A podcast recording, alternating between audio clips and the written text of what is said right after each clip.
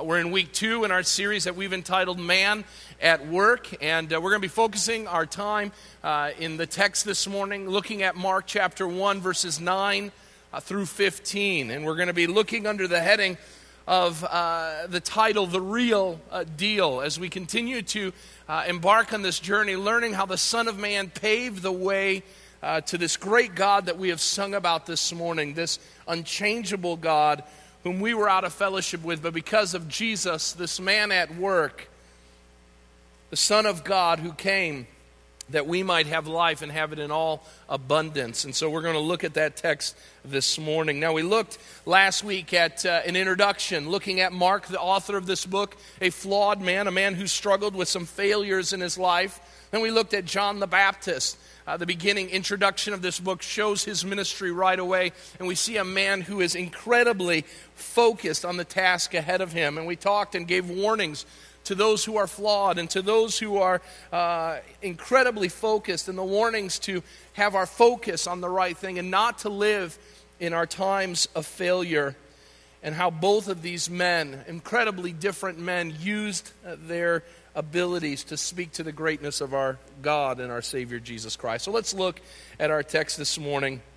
So I'd ask that you would stand as we read God's word, and then I'll ask for a, a blessing on our time.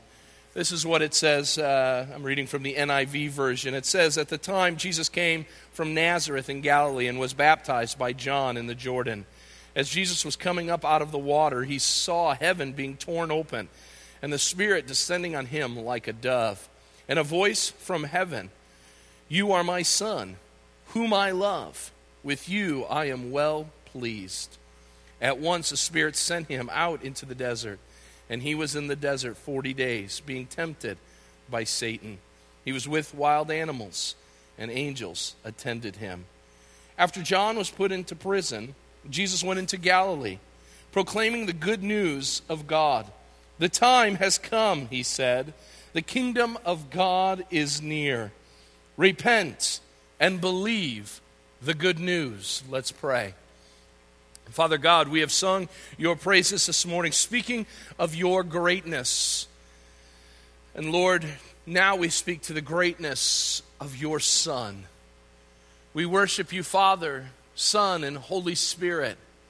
And we ask, Father, that you would draw us near to you this morning. Jesus, we pray that you would speak to our hearts through your example, that we would see you in all of your splendor, in all of your majesty, that though you came to put flesh on, you lived a life of perfection. You experienced everything that we did, the temptations and the struggles of life but you did so without sin. Lord, let that be our example this morning.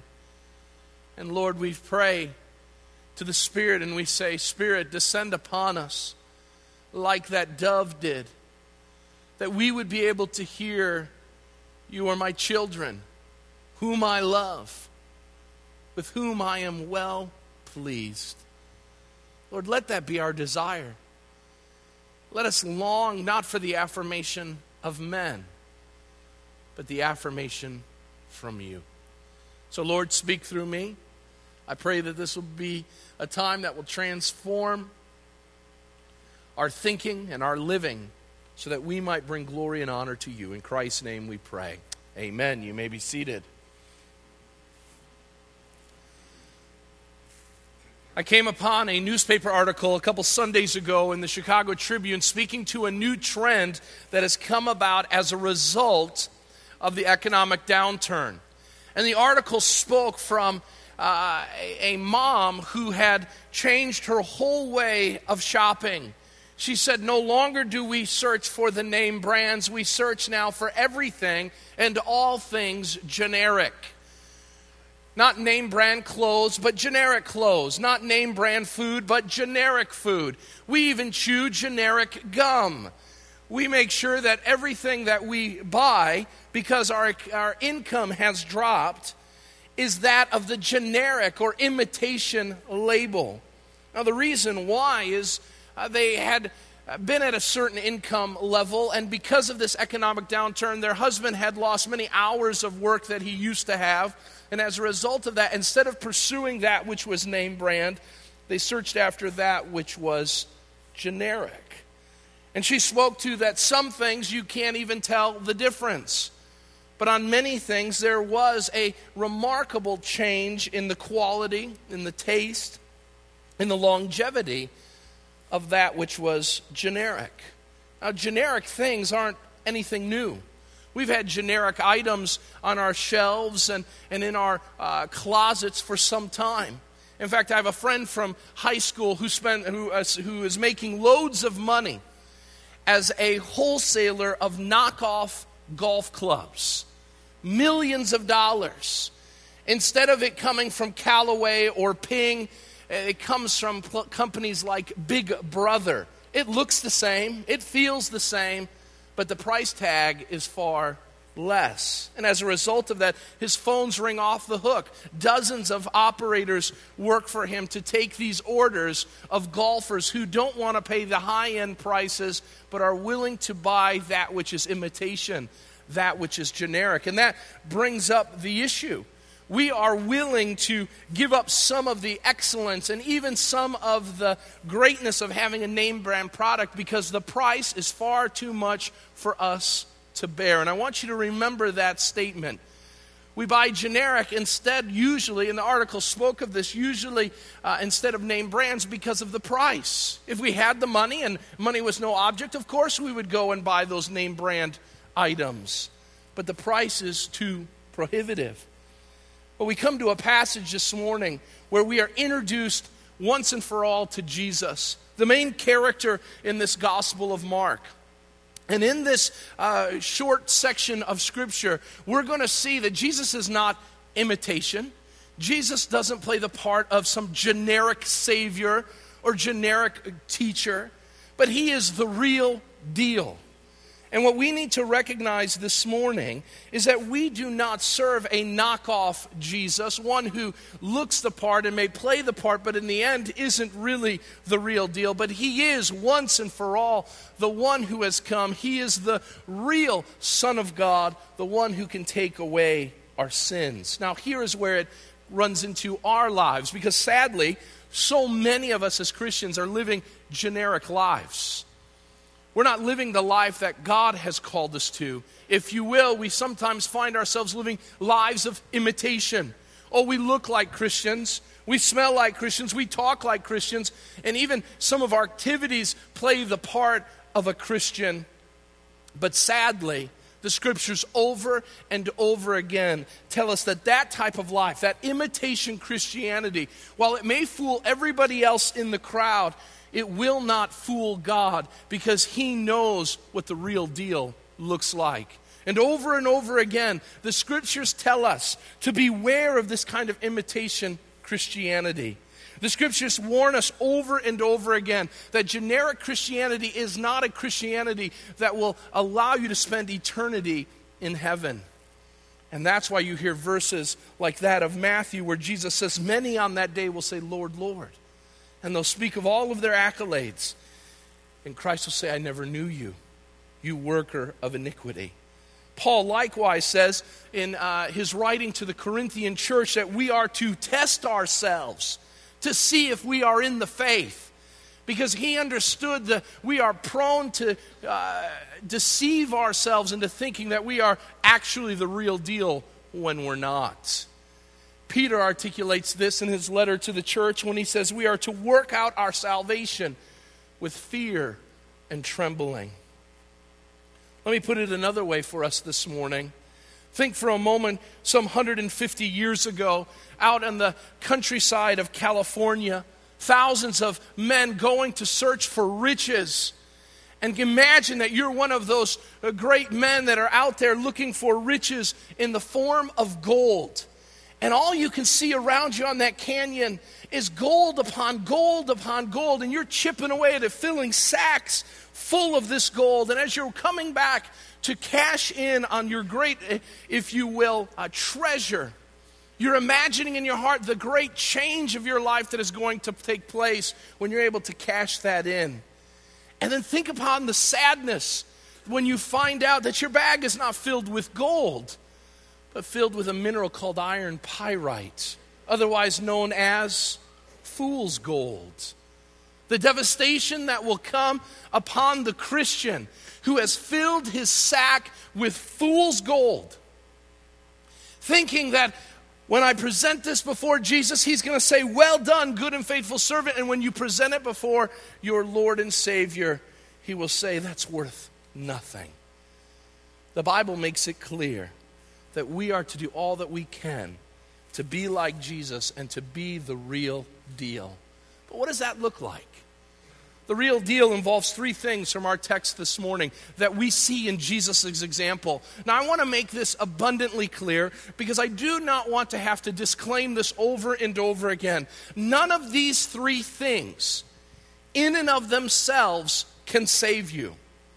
They can't save you. It is only by the grace of Almighty God through a humble heart of faith that comes humbly to God and says, I'm a sinner and I'm in need of Jesus that you can experience salvation. So none of these things can save. But what these things do is they, if you will, validate that which you've said with your mouth. Now is how you're living your life. And so Jesus says he's the real deal.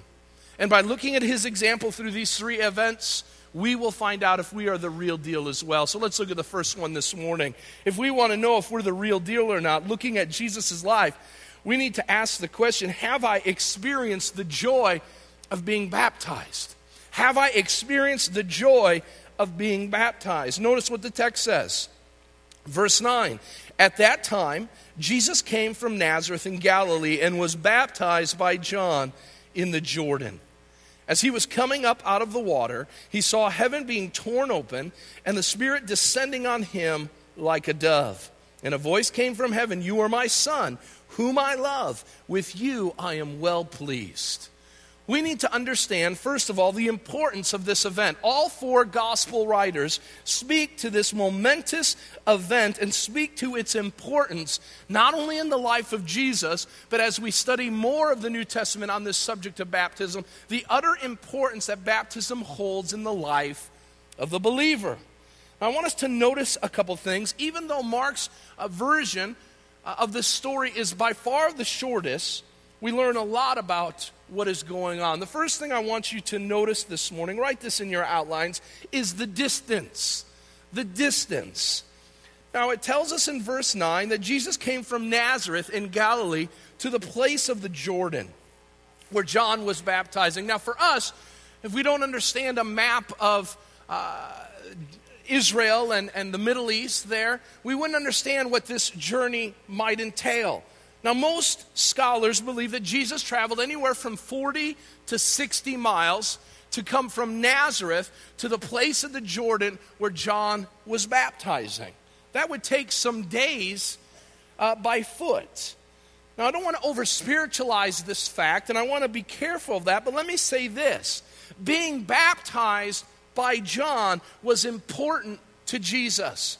Important enough that he would be willing to travel by foot for days and make that long journey for the opportunity to enter in to the waters of baptism. Now, fast forward to our culture today. Sadly, in our culture, far too, far too few Christians take the ordinance of baptism as the important command that the Lord has given. Salvation, yes, is important. Our conversion experience of trusting Christ as our Savior is important. But I will add that there is far less written about us as saying the sinner's prayer or, or uh, giving our lives to Jesus or asking Jesus into our heart than there is about that experience happening in the waters of baptism, according to the New Testament. And so we have elevated that which is not unbiblical, but it doesn't find a, a, a, clear example over and over again in the scriptures as baptism does, as the entry point for the unbeliever into the world and life in Christ. Jesus would travel for days, far from his home, so that he would be able to experience what many of us can't take a couple steps to do he wanted to be baptized. And our job as Christians is to follow in his footsteps. And our actions of saying no to Jesus when it comes to baptism speaks loudly to the heart that we have.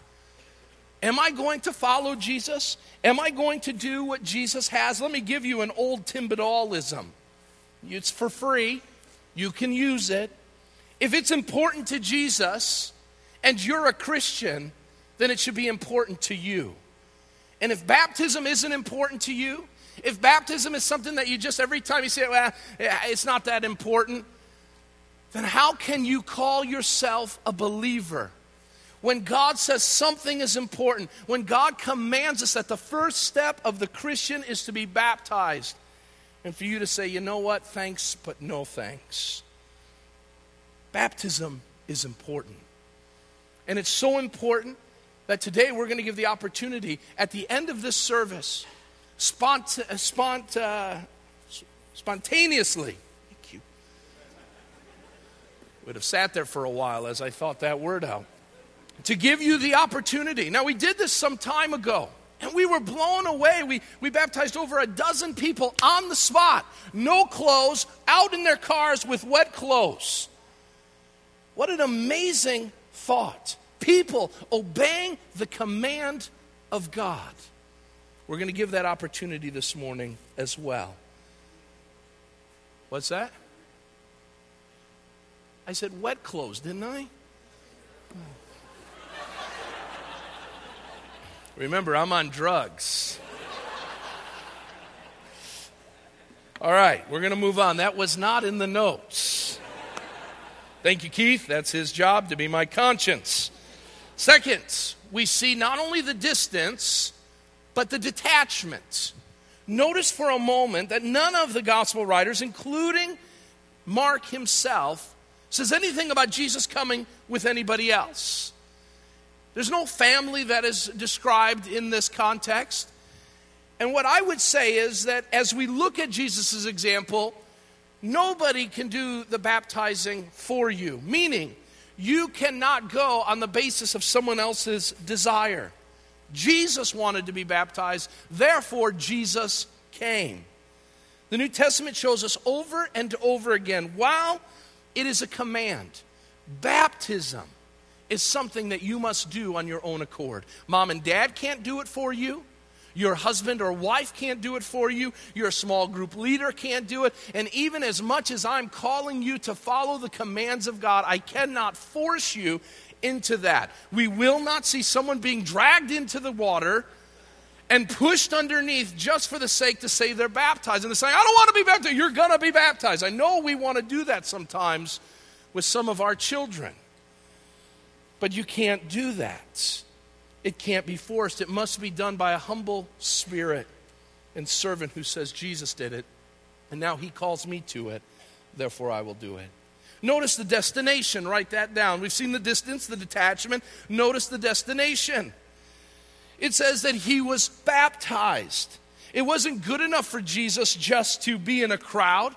It wasn't good enough for Jesus just to amen the work of the uh, great uh, preacher John the Baptist. Yeah, tell them they need to be baptized and, and to be a part of that and to stand in awe of others who were baptized.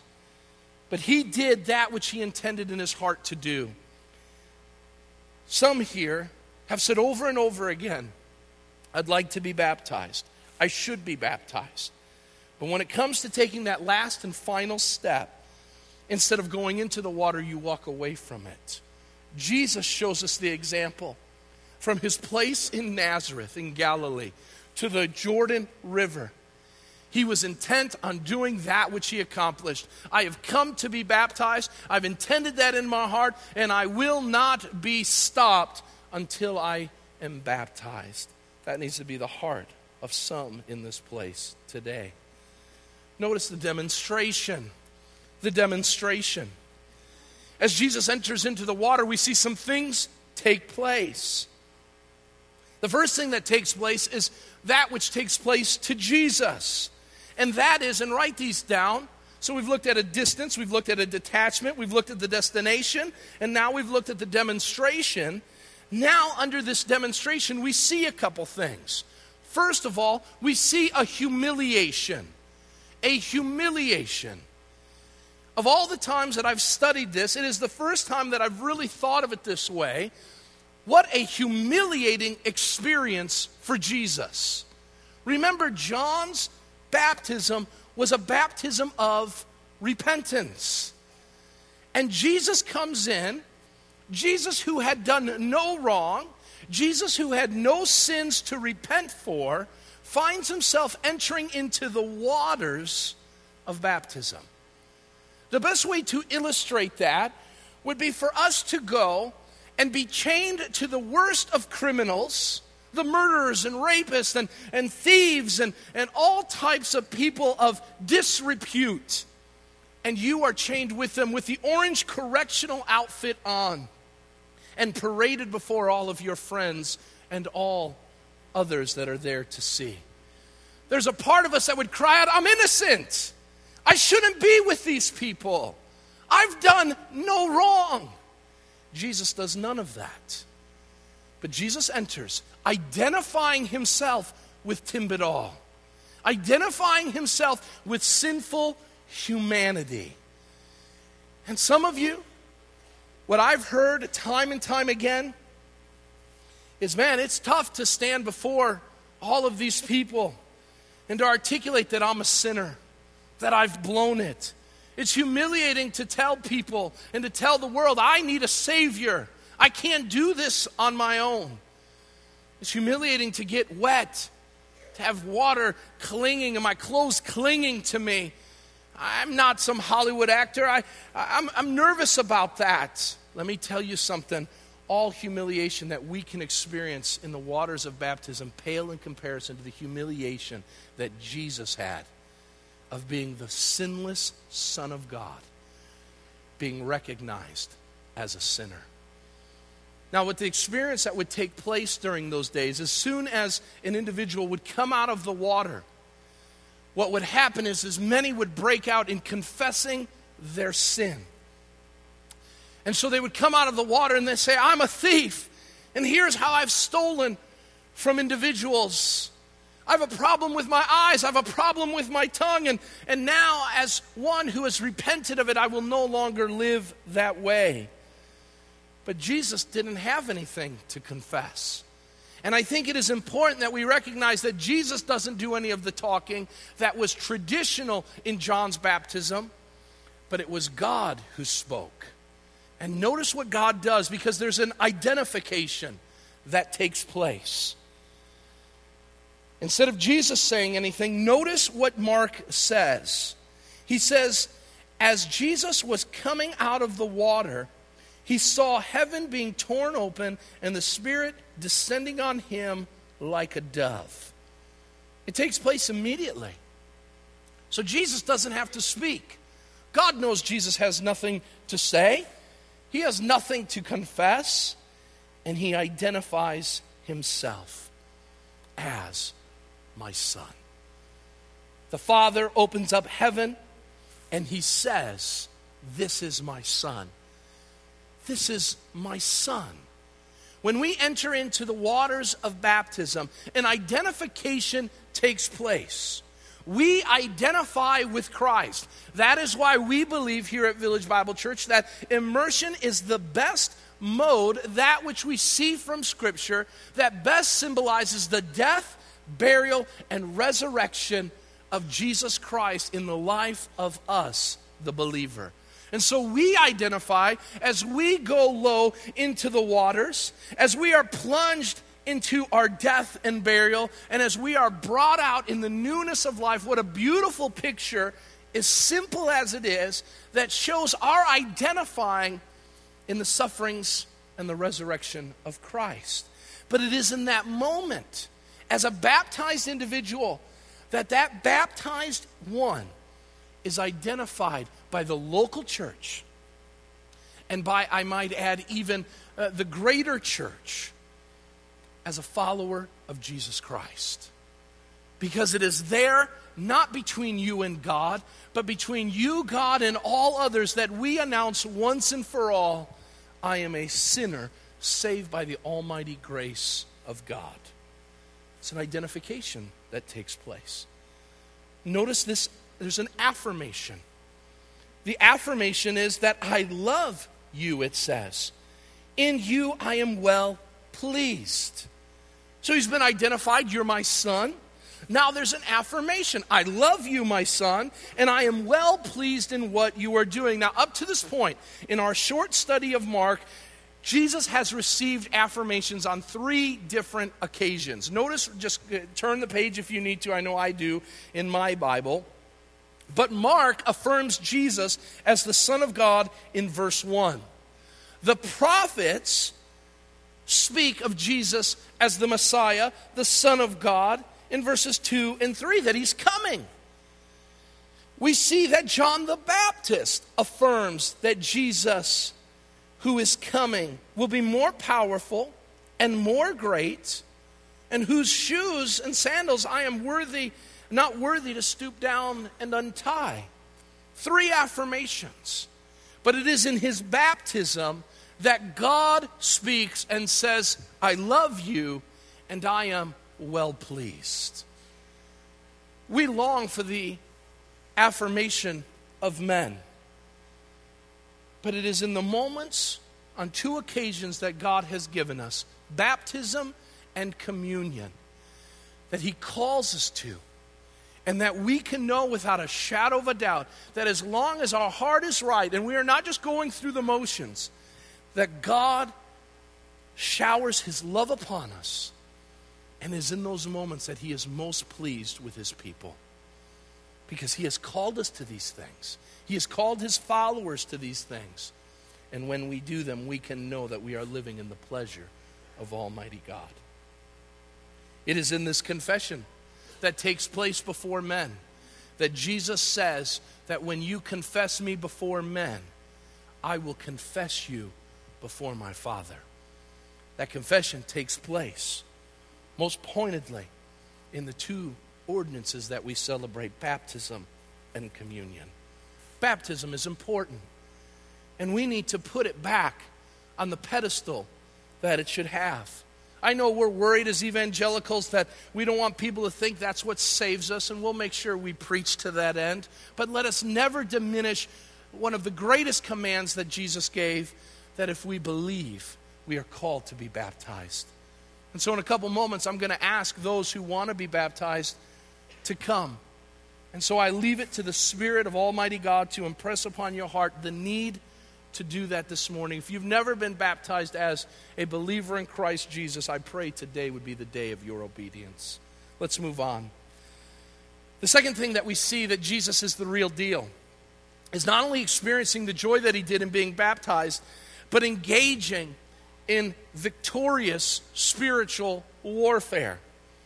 Mark shares the first of many, 41 to be exact, words of immediately. As if he just moves on from one scenario to the next, it tells us that at once, immediately, suddenly, the Spirit sent him out into the desert, verse 12. And he was in the desert 40 days, being tempted by Satan. He was with wild animals, and angels attended him. Mark doesn't tell us much about this experience. Again, if you want to know more about this experience, you're going to have to look at Matthew chapter 4. And I'll hit on that passage just a little, but I want to be true to Mark's writing of this account. And what we see and what we need to recognize is if we want to be the real deal, and maybe we've been baptized, and we say, oh, I got that. That's, I'm set on that. I've done that, Tim.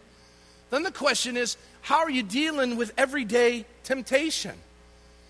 How are you dealing with fighting off the pursuits of this world and the pleasures of this world that God, through His Word, has told us to stay away from? And notice what Jesus does. He's our example. Where first we see He was led by the Spirit.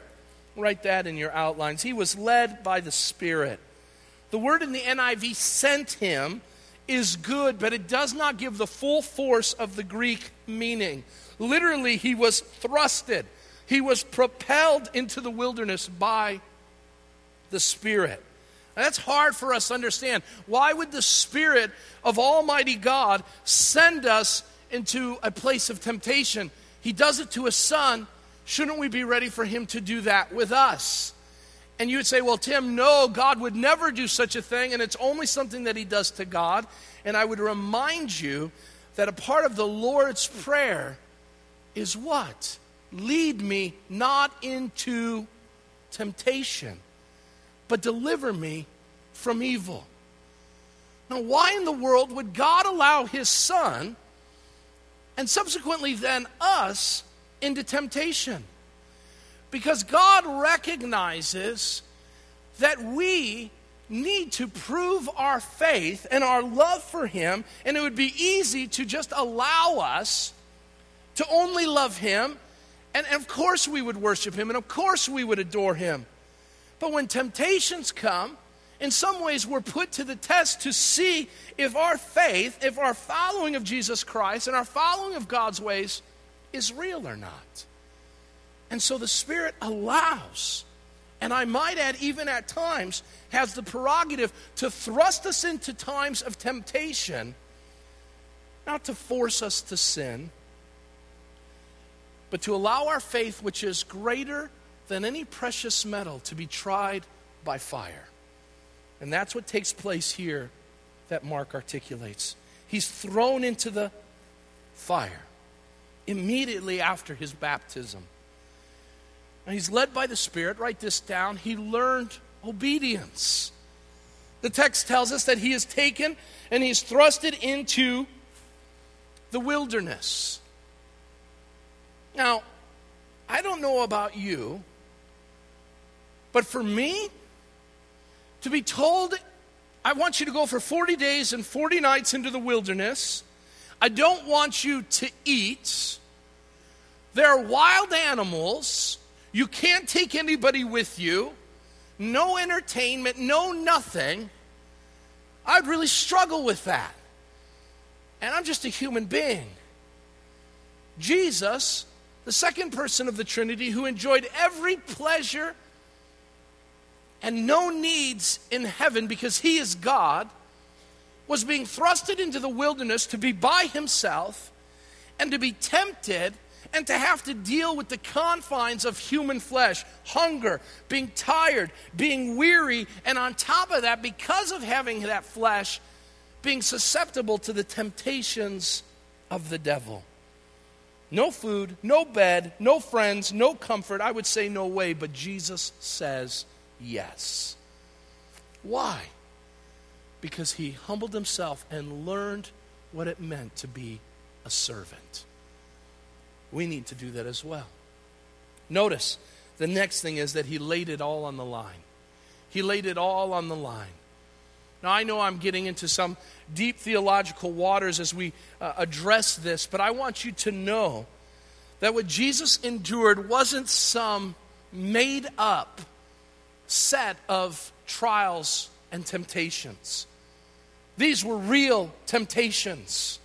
These were temptations that Jesus would have to wrestle with. It wasn't like Jesus had this um, uh, supernatural shield around him that when the devil threw something at him, it just kind of bounced off and, and it was never even thought of. To do that, we would elevate the godness of the God man. So we have to recognize that he was, yes, 100% God, but in his humanity, he carried all of the hungers and all of the things that we long for and crave for, and the devil was aware of it. And so these temptations aren't something that just uh, were foreign to him. He'd say, No, of course I wouldn't go after these things. These were real temptations, and he was going to have to pass the test. Now, notice the three tests that Matthew tells us are seen in Matthew chapter 4. The first temptation, write this down somewhere. I know I'm giving you a lot this morning, but write this down. In my words, the first temptation is the following Will my physical needs trump or exceed my spiritual appetite? Will my physical needs trump or exceed my spiritual appetite? Jesus was hungry. The other gospel writers tell us that. And the first temptation that comes comes to the issue of physical hunger. And we have a lot of physical hungers. We have physical hunger, I want to eat, and we have physical hunger to the appetite that our flesh has. And the question that Jesus was going to have to wrestle with and be victorious over was that my spiritual appetites of fulfilling the will of God far surpassed that which I had in my belly as a hunger. And some of us need to overcome temptation by asking the question is my body telling me what to do, or is the Spirit of Almighty God exceeding and trumping everything that comes? Because I'll tell you, there's a lot of things that I would love to do. And I'm being honest with you, that I would absolutely, my body would yearn to do. But I have to constantly deny myself and take up the cross of Christ. And we have to do that because Jesus did that. He said, I'm not going to throw down stones and make bread. I could do it, but I'm not going to live out that prerogative in my life. Temptation number two is seen in Matthew 4, 5, and 6. And the question that it comes up to Jesus is Will my spiritual ca- character, will my spiritual character moderate the desire to grow an ego? Think about that for a moment. Is my spiritual character the humbling force in my life so that I don't grow an ego. I tell you, egos are as old as the Garden of Eden. Ego has been defined as edging God out. I like that. And boy, we're so prone to lavishing on people with their egos. This last week, my wife and I and the boys were in Dallas, Texas. And of course, there's tons of churches there, and we love visiting all the churches. And I told someone we visited lots of great evangelical churches and saw what was going on. But then we went to the, the temple or the church of secular humanism, otherwise known as Cowboy Stadium. $1.3 billion. Two TVs that span 70 feet tall, and they span from the 20 yard line to the 20 yard line in total high def. We went on a tour of this place, and all we heard about was Mr. Jerry Jones, this. Mr. Jerry Jones that. We went to his cubicle where he watches games, where he has a phone that he can call the NFL commissioner at any time, and he has this money, and he has that money, and he does this, and he does that, and whatever Jerry Jones says. And, and there was a part of me says, I wish I was Jerry Jones. I want that kind of life just like Adam and Eve, we begin to think that our egos and our pride of greater importance than our spiritual character. And Jesus says, no. Even though he was equal with God, he did not consider equality with God something to be grasped, but he made himself nothing. Do we understand that this morning? Jesus had every right to be worshiped. Jesus had every right to prove and to shove it in the devil's face. I'll throw myself from this temple and my foot won't hit the ground because the myriad of angels will come to my rescue. Let me show you, you fathead, exactly who I am. That's ego. Let me prove who I am. And Jesus says, I will not put the Lord God to a test. I'm not going to let it happen because my relationship with my Father is far more important than what I prove to you. Some of us need to stop proving things to people through the things that we have, through the smartness of who we are, and through all of the accolades that we seem to want to accumulate. And we need to say, I want to be known as a follower of Jesus Christ, nothing more. The third temptation that comes is does the satisfied soul, does the satisfied soul desire to worship or control. Jesus will be confronted by the mother of all shortcuts. Have all the world, Jesus. You can have everything that you see. Just bow down and worship me. Jesus is given the greatest way out known to man. Don't go to the cross, Satan is saying. Don't, don't do what you're supposed to do. Just bow down to me and I'll give you everything you want. You can be second in command. Why do you have to walk around in this flesh? Why do you have to endure all this? Just, just Jesus, just be done with it. And again, Jesus says, I don't need the world. I just need my Father in heaven. And they ain't ever going to be. It's going to be, and I pardon the crassness of this, there's going to be a cold day in hell before I bow down to you, devil. I ain't going to do it. So I don't need to control. I need to worship God and God alone. Jesus, over and over again, puts it on the line. And he does so, write this down, leveraging the tools that are at our disposal.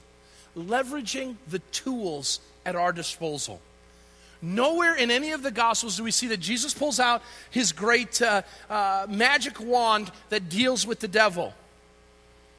But he uses two tools that you and I have at our disposal the leading of the Spirit and the Scriptures. Three times Jesus says, It is written, it is written, it is written. Do you know those are the same words that you and I can use to have the devil be resisted? If we're fulfilled by the Spirit and speaking words of truth to the devil, the Bible says, just as he had to in this experience, that he has to flee us. He ain't going to hang around.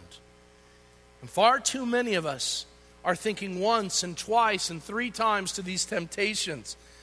And they look really good. And instead of being the real deal, we fall prey because, because our faith is generic, our faith is imitation. And so when the devil comes, he's got open opportunity to eat us up and to spit us out. And Jesus shows us we have everything that we need. We're going to struggle with this temptation. And temptations, we could list them, and all of us have them. And they may be different than the person sitting next to you, but the way to defeat them is the same way being filled by the Spirit and using Scripture to call the devil away with his attacks. The final thing that we see this morning in our text, again, quickly, he moves us to an experience that takes place a year and a half later. And it's Jesus, it's, John being put into prison. We're told that John no longer can do his ministry, and we know from other gospels why that takes place. We know that this being put in prison would inevitably lead to the beheading of John the Baptist by uh, King Herod of the land. And so a year and a half has taken place. They call this the year of solitude. And it says Jesus went into Galilee proclaiming the good news of God. The time has come, he said. The kingdom of God is near. Repent and believe the good news.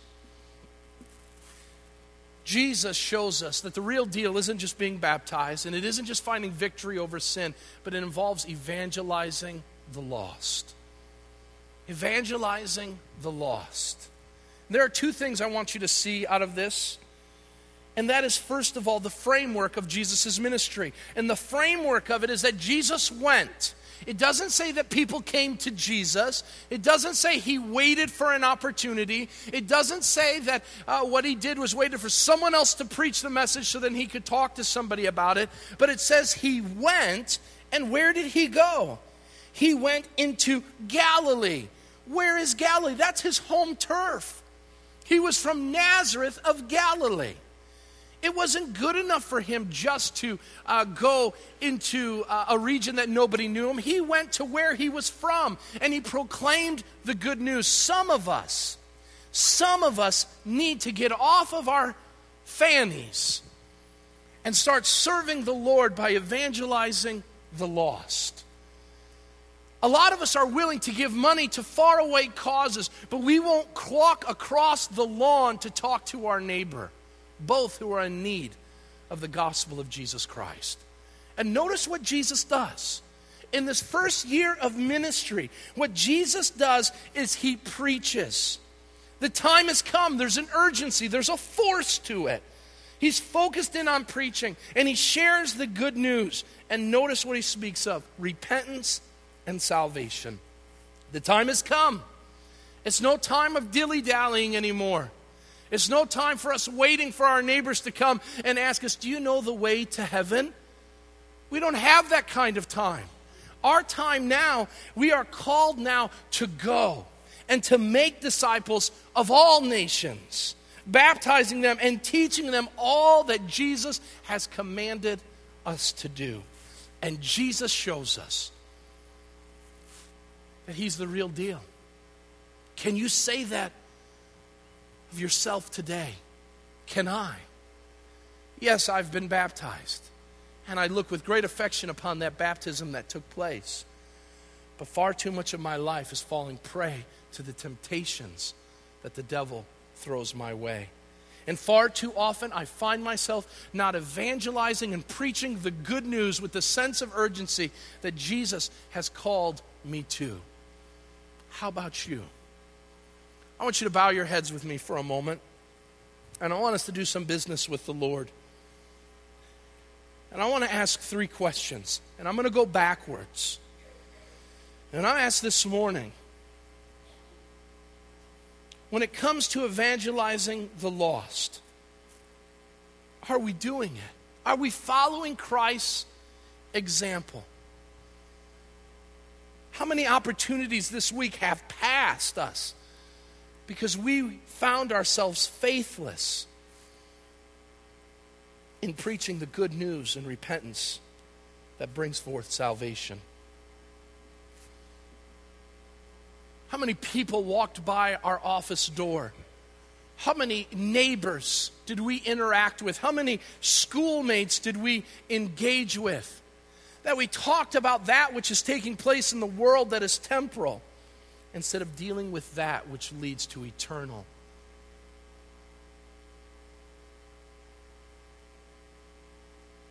How many want to change that this morning? I'm not going to force you to do this, and I don't want you to do it if it's not your heart's desire. But I'm going to ask if that's your heart's desire and that's something you want your community of believers to pray for you about, I'm going to ask that you would stand up and say, I want to do this in my life starting today. I want to reach out to my world. Who's willing to say, You can count on me? I'm going to do that this week. Who's willing to stand up and say that? I'm going to take that opportunity.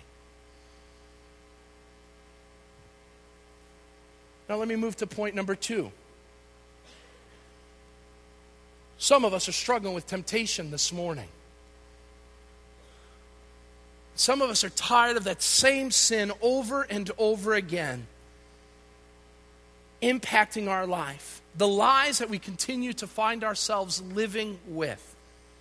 And I want you today, if you're struggling with a sin, we don't need to know what sin that is.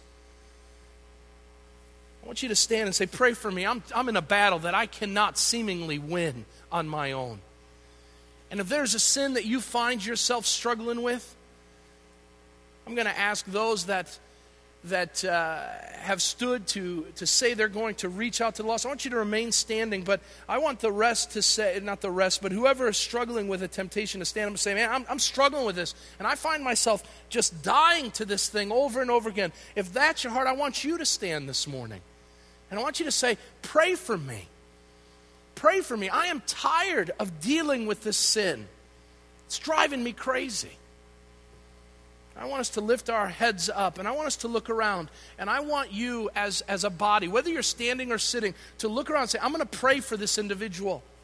Look around and say, they're either dealing with a temptation or they're wanting to get right on the right track of sharing Jesus with people. And I'm going to pray for them this week because they're going to need prayer. Because what happens is when we take a stand for God, as Jesus did in his baptism, Immediately, Mark says he was tempted by the devil.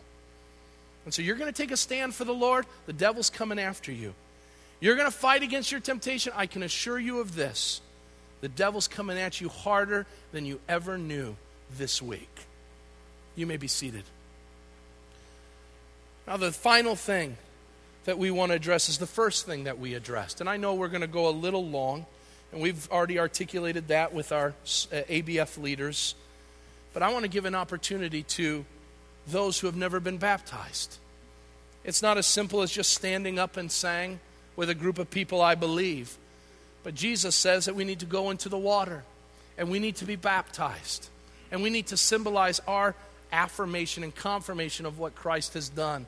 And I think we I saw some people come down already, I believe, and we're going to be open to baptizing them and anybody else who will come. Now there's one thing that we would ask if you are 12 years and younger, we know that this is an important decision. And the, as the elders have worked through this, uh, issue, we believe that it's important that a child understands the full ramifications of baptism. And so we ask if you're 12 or under, and, and uh, that you would, uh, first of all, spend some time with your mom and dad to discuss this issue, as well as uh, to take uh, uh, some information that we have called Preparing Young People for Baptism.